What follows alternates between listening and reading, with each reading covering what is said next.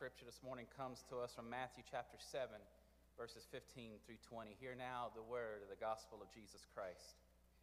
Beware of false prophets who come to you in sheep's clothing, but inwardly are ravenous wolves. You will know them by their fruits. Are grapes gathered from thorns or figs from thistles? In the same way, every good tree bears good fruit, but the bad tree bears bad fruit. A good tree cannot bear bad fruit, nor can a bad tree bear good fruit. Every tree that does not bear good fruit is cut down and thrown into the fire. Thus you will know them by their fruits. Lord, open our hearts and minds by the power of your Holy Spirit. Lord, as Scripture is read, as word is proclaimed, help us hear with joy what you say to us this day. In your name, amen. What names come to mind when you think of the word hero? Who did you most want to be like when you were a kid? I always had, had my favorites. They were the Lone Ranger and Superman. That's who I wanted to be like when I was little. You know, though, though we may all have uh, named someone different when we thought about it to ourselves when I asked the question, our ideas of what a hero looks like are very similar whether our heroes are fictional or whether they're real life. Our heroes represent the stories that we wish we could tell about ourselves. They are our, our role models who set out the pattern for which we strive to be like. Our heroes come from everywhere. They come from television shows. They come from uh, fictional stories. They come from real life people like first responders or athletes. We read about heroes in history, and yes, even and especially, we read about heroes in the Bible. Can I make a proclamation at the beginning of the series that will endure throughout? The greatest hero ever was Jesus Christ. The greatest hero ever was Jesus Christ. This series is about answering the question what makes a hero?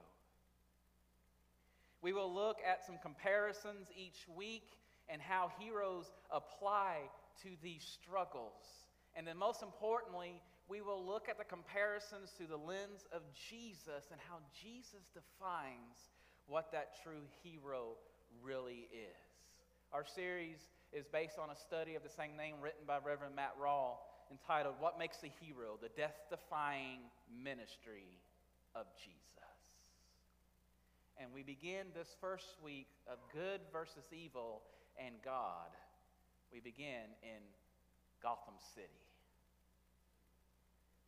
After a young Bruce Wayne witnessed the murder of his parents, a desire to fight crime and criminals that commit them led to inception of the most recognized and successful heroes of all time, the Batman. Ever since 1939, his relentless fight against the evil forces of the world, Batman has become a hero to countless people especially children around the world. Anybody's favorite as a child or currently ever the Batman? yes, I knew there'd be a few hands. Friends, heroes are at the very epicenter of the good versus evil saga. Whether that is a Batman story or whether that is out of the book of Revelation, we are enamored by the struggle between good versus evil, are we not? This struggle is so fundamental to understanding the world around us that we can relate to it, and, and we all have a different version of this same story. However, the ending is almost always the same, whether it be in the stories or in real life for us, the ending is almost always the same. Good almost always triumphs over evil. It, it wouldn't be right if it didn't, right? The story wouldn't seem like it shouldn't be. There is, there, there is a happily ever after. The universe is not right when a story ends differently. Why? Because deep down inside, whether we admit to it or not, we always want good to win because that's the side we desperately want to be on. Amen? It is also who we are as Christians, as followers of Jesus. The center of our faith revolves around doing all the good we can with all the people we can in all the ways that we can. This was one of the focal points of John Wesley's teachings. We long for good to always win. One characteristic of, of heroes in our stories is that they always know the difference between good and evil. Have you ever noticed that? They always know who is good and who is not. Sometimes it's easy to tell the difference. Just look at the Joker, right? He's got evil written all over his face. but who is the obvious good in that dynamic between Batman and the Joker? Who is the obvious good because of their actions and their deeds? Batman. Sometimes we link good, though, to something that, that feels or, or produces a positive product or a positive result. Other times, the good is not so easily recognizable because it goes beyond what can make us feel good. In fact, to be good can sometimes make us feel bad. What do you mean, preacher? Anybody have a shot or an IV lately? Good can also mean how effective something is, such as this sermon this morning. Good can also mean how effective something is. We often judge goodness, though, according to the result it produces but yet again, folks, that is not even the extent of good. So we have all these multiple ways of measuring it that we can measure it, but that is still not to the very extent. Listen to Matthew, to Jesus in Matthew chapter 7. A good tree cannot bear bad fruit, nor can a bad tree bear good fruit. What in the world is Jesus trying to say? In this passage, Jesus is warning against false prophets, but it's also saying that yes, we will know goodness according to the fruit that it produces. But Jesus is saying something else for us today, too, that we need to understand. It's not the fruit that makes the tree good. Are you with me? It's not the fruit that makes the tree good. The work we do doesn't make us good or evil, and neither do these works earn us or lose us salvation. Instead, the work we do and produce is a sign of our connection to God. The work we do is a sign of our connection to God. How does God fit into this conversation today? I guess the better question is how does God not fit into the conversation? Amen? God is the very definition of good. We start every service out with God is good. And all the time, God is good. If asking the question, what is good, then one must answer that question with, does it come from God?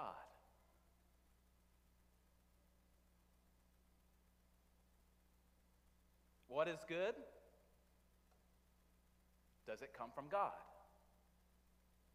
Only good comes from God. It is not in the character of the God that we serve, the God who loved us before we knew what love was, the God who came down as Jesus Christ, died on the cross, and rose for our sins, and who lives and reigns forever in paradise. It is not in the character of that God to be anything but good. Good is also then our word for God's activity in this world.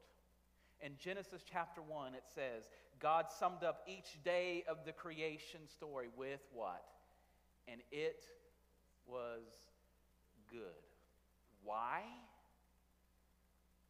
Not because it was a masterful or, or, or beautiful creation, not because it, it was this, this masterpiece that God painted along the world. It is ended in that way because it came from God. Because it came from God. So, how can we tell what is of God and what isn't? That's the big question, right? The first inclination of everyone is to credit or to blame God with everything that happens in the world the good, the bad, and the ugly. Right? Folks, listen. This is not in the character of the God that we serve. Listen to Jesus in Matthew chapter 15. Jesus in Matthew 15 says this Every plant that my heavenly Father has not planted will be uprooted. Not everything we experience in this life, friends, comes from God.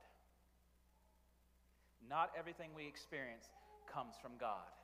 God did not send the hurricanes that destroyed my house in 2005. God did not send the flood in 2016 that devastated this community. God did not send whatever storm that destroyed whatever that was dear to our hearts. But God did create a masterful world with complex and unexplainable and sometimes unforecastable weather patterns. And in those weather patterns, hurricanes can form. In those weather patterns, floods can occur.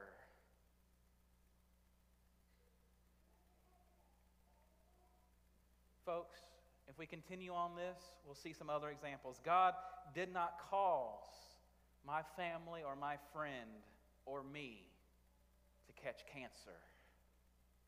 God created a world where diseases happen to exist.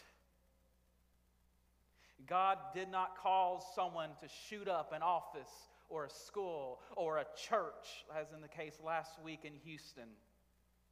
God did not cause people to fly airplanes into buildings or blow up soldiers on the roadside. God created a world where people have been given the gift of free will. And with that free will, people often choose to do the, mis- the most unhospitable and evil of things.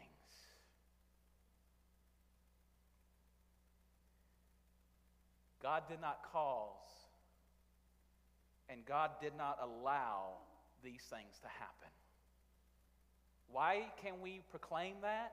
Because we've already answered the question. Because God is good all the time. And if we are truly to believe that God is good all the time, then we must believe that all the time, no matter what, God is good.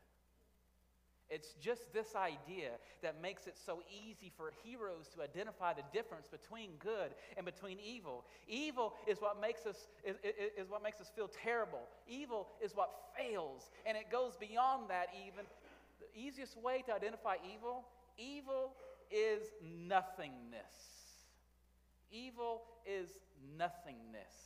It's nothing in the sense that it creates a void and it cannot stand on its own. That makes sense? Let me give you another example. I want you to take a shadow, for instance, okay? A shadow can only exist at the intersection between light and darkness. Without light, you can't have darkness. Without darkness and light together, you cannot have a shadow. It only exists when the light is blocked. This is the very definition of evil and the devil. Evil is only seen when the light of good is blocked by the very presence of evil. Are you with me this morning? Say amen. Heroes are the ones who fight to move these barriers of evil out of the way so that the light can shine freely and not be blocked by the presence of evil barriers. There can be no shadow without light being present. It's because God is so good. We matter so much to God. That God loves us so much that God will never, no, never, no, never give up on us, God's beloved children. It'll never happen. It is the reason that we have Jesus in the first place. Goodness is rooted in the relationship between God and creation. And the link is Jesus Christ. Did you catch that? I want to say it again. Goodness is rooted in the relationship between God and creation, and the link is Jesus Christ. Jesus' suffering, Jesus' death, Jesus' resurrection are way more than a trilogy with a happy ending. Amen? The suffering on the cross was not simply a trial Jesus survived with the help of faith, and neither was the resurrection a happy ending so that we all might be satisfied and have a happily ever after. Friends, Jesus isn't our happily ever after. Jesus is what makes a happily ever after with God possible. Did you get that? Jesus is what makes a happily ever after with God possible. The Gospels announce that Jesus has been raised, meaning that resurrection was not something that Jesus did on his own. God, through Christ and the power of the Holy Spirit, reveals the truth that evil and death is simply an empty nothingness, and God is the good that transforms us. God is the good that fills our nothingness with the redemption that we so desperately need. Friends, Batman wasn't necessarily the hero that Gotham City wanted, but it was the, he was the hero that Gotham needed. Jesus wasn't necessarily the king that we wanted, but Jesus was the Savior that we needed.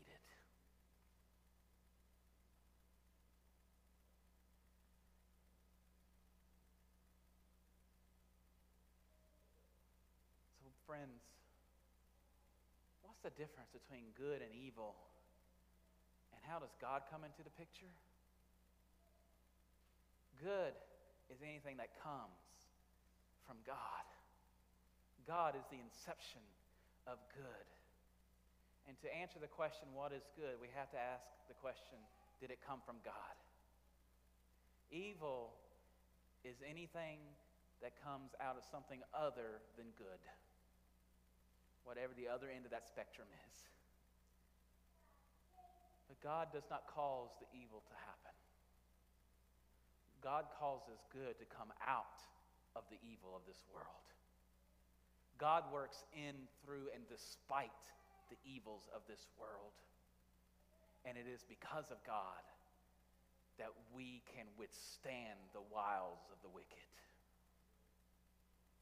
It is God, through the redeeming act of Jesus Christ on the cross, that we have the opportunity to love God back, to overcome evil with good, and to say, Lord, because of you, I have the opportunity to foreverly, ever, forever have a happy ending with you in paradise. Because if you ever wanted to know what lived happily ever after meant, wait till you get to heaven. Then we will experience the happiest ever after anyone can ever, ever fathom. This is the gospel message for us today. Good is God, always triumphs over evil. God is good. And all the time. Glory be to the Father, to the Son, and to the Holy Spirit. Amen.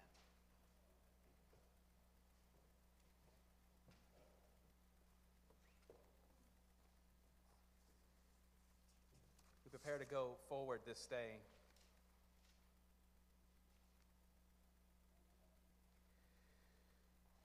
Whatever you need in this moment.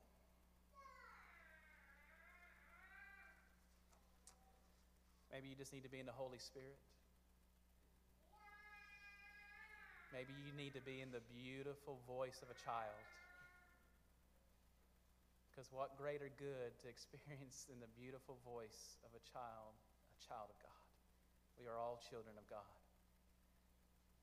And sometimes we just need to let out a squall ourselves. Amen. And let me tell you something there's nothing wrong with that. We are so blessed to be in the presence of our God and of children of God. What do you need in this moment? I encourage you to use it. We're going to sing together, Lord, who throughout these 40 days. It's page 269 in the hymnal. We're going to sing verse